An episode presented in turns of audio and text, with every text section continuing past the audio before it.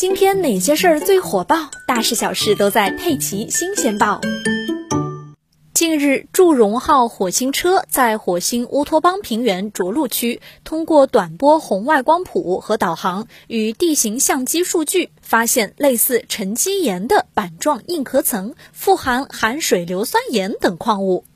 中国科学院国家空间科学中心空间天气学国家重点实验室刘洋研究团队推断认为，这可能是由地下水涌溢或者毛细作用蒸发结晶出的盐类矿物，交结火星土壤之后经盐化作用形成，揭示着着陆区近期有水的活动迹象。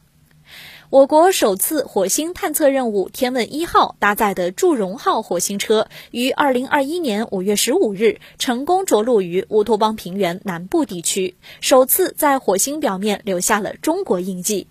截至目前，祝融号火星车已经在火星北部低地的乌托邦平原行驶一年了，累计行驶近两千米，获得了大量宝贵的科学探测数据。祝融号火星车着陆区位于经历了重塑事件的年轻亚马逊纪地层上。已有的研究认为啊，火星在亚马逊时期气候寒冷干燥，液态水活动的范围和程度极其有限。而祝融号火星车的发现表明，火星在亚马逊纪时期水的活动可能比以前认为的更加活跃。